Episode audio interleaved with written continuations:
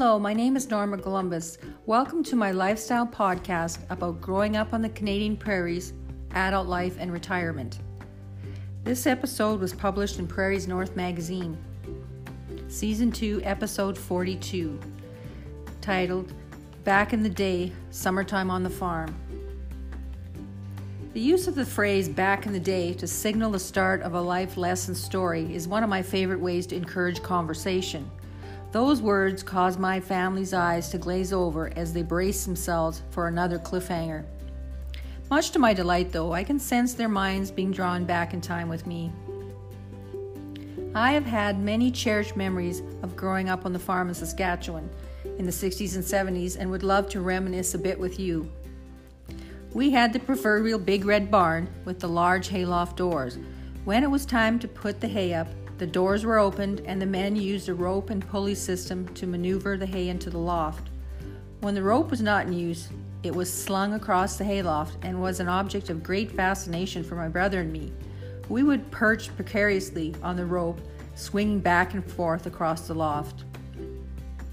Playing in the bale stacks was great fun. We would hide amongst the bales or walk around on the corral rails. Trying to milk a cow and squirt a drink of milk into the cat's mouths was entertaining until you got whipped in the face with the cow's tail. Then it seemed less amusing. The cats and dogs made great playmates. Hunting for a new batch of kittens was a big event.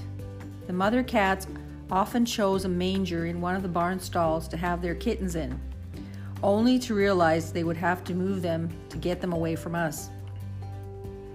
There was a balloon tired bike from the 1950s that had been left behind by older siblings. We loved to ride it, even though it was too big for us. The bike had a wire basket attached to the handlebars, and we would put our little sister in the basket.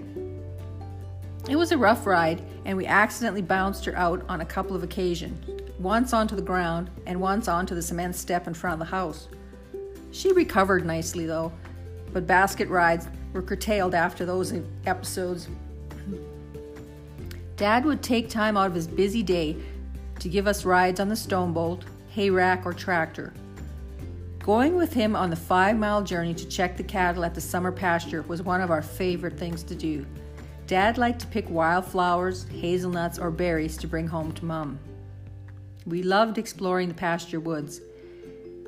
It was so remote and peaceful, not another soul for miles.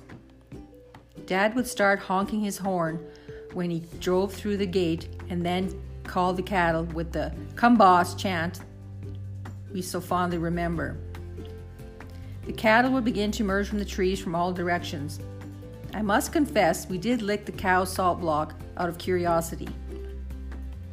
Dad was kind and gentle with his cattle. Later in the season, when the cows were brought back to the farmyard, they would stand on the path to the corrals and wait until Dad patted them on the head. Then they'd step off and leave him and his dog pass. We spent hours building tree forts in the old maple trees my grandfather had planted as a shelter belt around the garden. We built a raft to sail across a flooded field with our little sister sitting in a cardboard box we had nailed in the center of the raft. Unfortunately, her makeshift chair was not waterproof and she got a bit soggy. When the waters receded, our beloved raft was left marooned in the field, and Dad unceremoniously hauled it away with the tractor. Sadly, our sailing days were over. It was all fun and games until someone got hurt. Surviving crab apple fights was a rite of passage on the farm. I remember the feeling of being hit in the back with a well placed throw from my brother as I tried in vain to run for cover. Hide and seek was another favorite game we played on the warm evenings in the summer.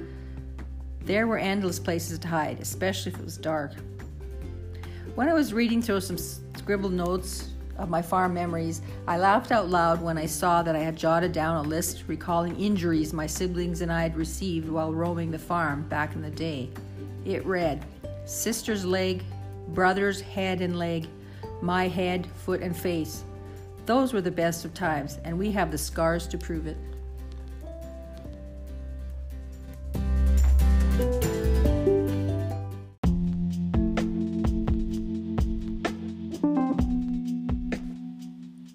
Visit my blog to view the pictures for this episode. The link is in the episode description.